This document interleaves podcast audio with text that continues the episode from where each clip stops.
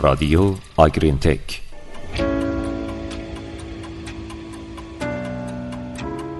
سلام. امیدواریم هر کجا هستین. خوب و سلامت باشین. این شما و این پادکست 89 آگرین تک سلام. زمستان از راه رسیده و وقت اونه که به تغییراتی که در مزرعه اتفاق میافته و اونچه که برای آماده شدن در هوای سرد پیش رو باید انجام بدیم فکر کنیم.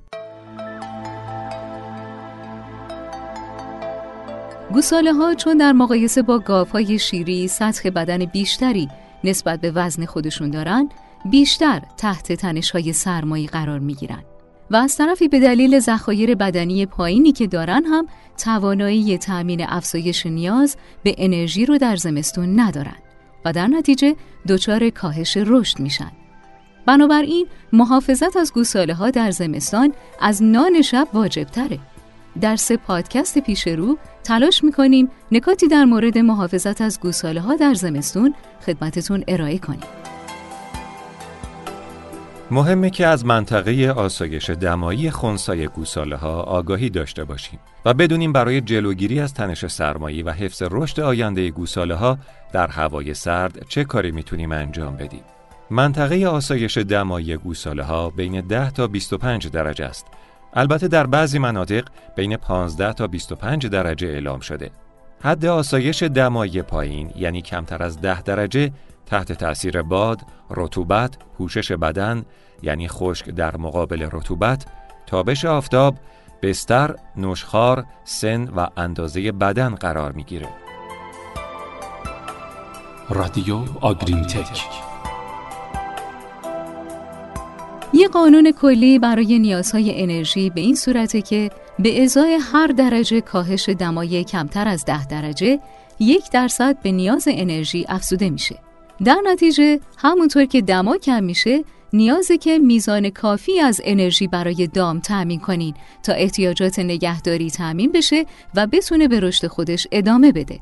در این پادکست به راهکارهای تغذیه‌ای که می‌تونه به حفظ عملکرد گوساله ها در زمستون کمک کنه می‌پردازیم. سه روش اصلی تغذیه‌ای وجود داره که در مزارع برای تضمین اینکه گوساله ها انرژی کافی برای نگهداری و رشد در هوای سرد به دست میارن می‌تونه استفاده شه. اولین روش تغذیه میزان بیشتری از شیر یا شیر خشکه. این روش شاید نیاز به تغذیه در وعده های بیشتر داشته باشه تا بتونید میزان زیادتری تغذیه کنید. اگرچه این روش نیرو و زمان اضافی برای مدیریت گوساله ها احتیاج داره اما می‌تونه میزان انرژی مورد نیاز دام برای رشد رو تأمین کنه در تحقیقی در دانشگاه ایلینویز 20 مزرعه بررسی شد و تمام جنبه های مزرعه مورد نظارت قرار گرفت از این مزارع سوال شد که آیا اونها میزان شیر یا شیر خشک تغذیه شده در زمستون رو افزایش میدن یا نه فقط پنج گله بودن که مصرف خوراک مایه رو در زمستون افزایش می‌دادن. نکته مهم این بود که تقریبا دوازده گله چهار لیتر خوراک مایع در روز تغذیه می‌کردند که این میزان در زمستان نه تنها نیاز رشد دام رو تأمین نمی‌کنه بلکه پاسخگوی نیاز نگهداری دام هم نیست. گزینه دیگه تغییر شیر خشک مصرفی به انواع با انرژی بالاتره. بسیاری از شرکت ها ترکیبات شیر خشک برای زمستان دارند یا افزودنی هایی که می‌تونید به شیر خشک اضافه کنید و می‌تونه گزینه مناسب برای گوساله های جوان در زمستان باشه. این گوساله های جوان ممکنه فقط شیر خشک مصرف کنند و منبع دیگه ای از انرژی نداشته باشند. علاوه بر این گوساله های جوانتر نسبت به گوساله های مسنتر مصرف کمتری دارند. بنابراین این روش می‌تونه روش مدیریت آسونی باشه برای تغذیه اونها با شیر خشک پر انرژی تر. در عوض تغذیه بیشتر از شیر خشک به منظور تأمین احتیاجات نگهداری اونها. صدای رادیو در تحقیقی گفته شد که افزایش چربی شیر خشک از 20 به 24 درصد باعث افزایش انرژی در دسترس گوساله شد.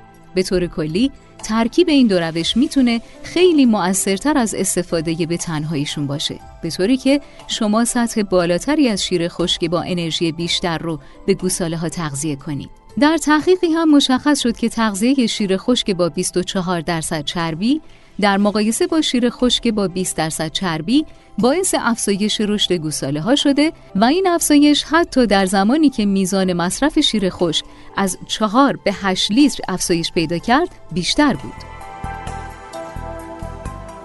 گزینه سوم افزایش مصرف استارتره. ارائه استارتر با کیفیت به گوساله ها برای عملکرد بهتر و سلامت موندن در هر فصلی حیاتیه.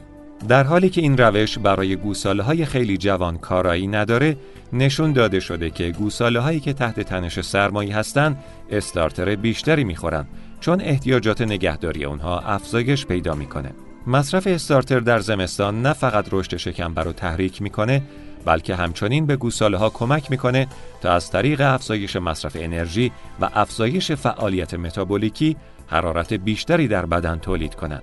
اگه شما تلاش می‌کنید تا مصرف استارتر رو افزایش بدید دقت کنین که مهم تضمین کنین که گوساله ها به آب کافی دسترسی داشته باشند البته در پادکست های بعدی به اهمیت مصرف آب در زمستان هم می‌پردازید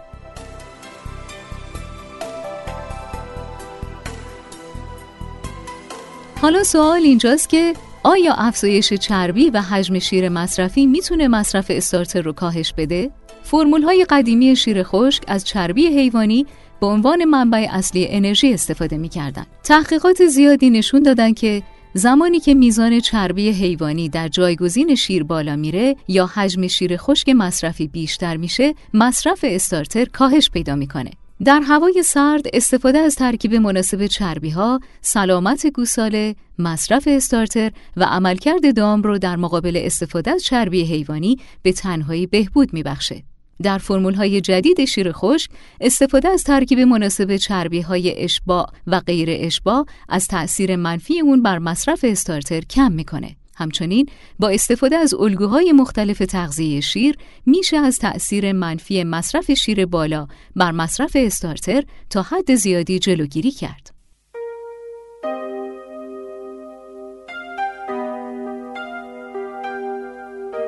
هدف نهایی تغذیه گوساله نژادهای کوچک در سن سه هفتگی یا کمتر مصرف 585 گرم ماده خشک در روزه و در نژادهای بزرگ مصرف 900 گرم ماده خشک در روزه. در نظر بگیرید که شیر خشک عموما 95 درصد و شیر کامل 13 درصد ماده خشک داره. مصرف چربی برای گوساله نژادهای کوچک روزانه 135 گرم و 225 گرم برای نژادهای بزرگ. نتیجه کلی این که در زمستان به گوساله ها اهمیت زیادی بدین خصوصا به گوساله های با سن پایین و با افزایش سطح تغذیه از اونها حمایت کنید. در سرما نیازهای نگهداری بیشتر میشه که باعث کاهش انرژی در دسترس برای رشد و عملکرد ایمنی در گوساله ها میشه که این منجر به کاهش رشد و افزایش بیماری در گوساله ها میشه افزایش مصرف شیر، افزودن مکمل ها به شیر یا تغییر فرمول شیر خشک و همچنین افزایش مصرف استارتر از مواردیه که باعث افزایش تأمین انرژی برای گوساله میشه و از رشد مناسب گوساله در زمستان حمایت می‌کنه.